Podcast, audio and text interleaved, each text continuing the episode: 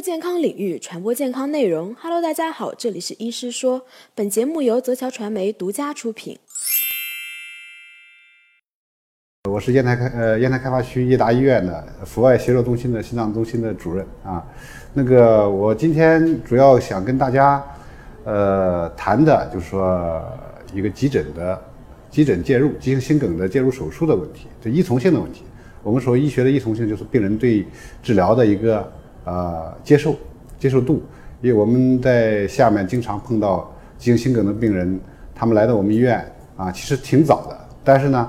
真正接受手术的时候，反正耽误了一到两个小时。很多病人大多数是耽误在这个病人家属互相协商，打电话问熟人啊，到底这个这个手术该不该做，到底放支架好不好啊，把这个最佳的黄金时间就就是给他耽误过了。而且我们急性心梗的介入、急诊介入，我们最佳的时间三个小时之内，我们可以挽救心肌的。但是你过了三个小时，你到了六个小时以后，就另外一个关口了，啊，你过了十二个小时，基本上就是没法做了。你再做，基本上对病人获益很小，而且风险也挺大的，啊。而且呢，就是说现在的医学进步已经使心急性心梗的急诊介入的死亡率已经降到啊百分之啊，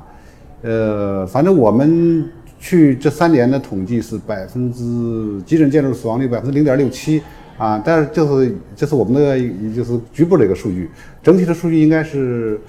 呃一到四百分之一到四啊。而溶栓的成功率，现在以前我们也有溶栓治疗，你现在也当然也有啊，有些技术有些技术条件不合格的，或者是它不能满足这个这个急诊手术要求的硬件软件的话，有些单位可能不能满足，大多数基层单位不能满足，那么它是溶栓。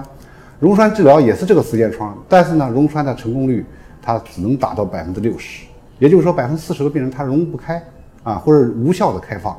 啊，所以耽误了很多病人。人就是人人的心脏是不可以再生的，心肌细胞不可以再生的。那你把它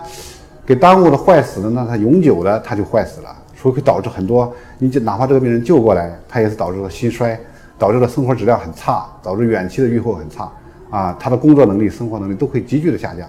所以我我想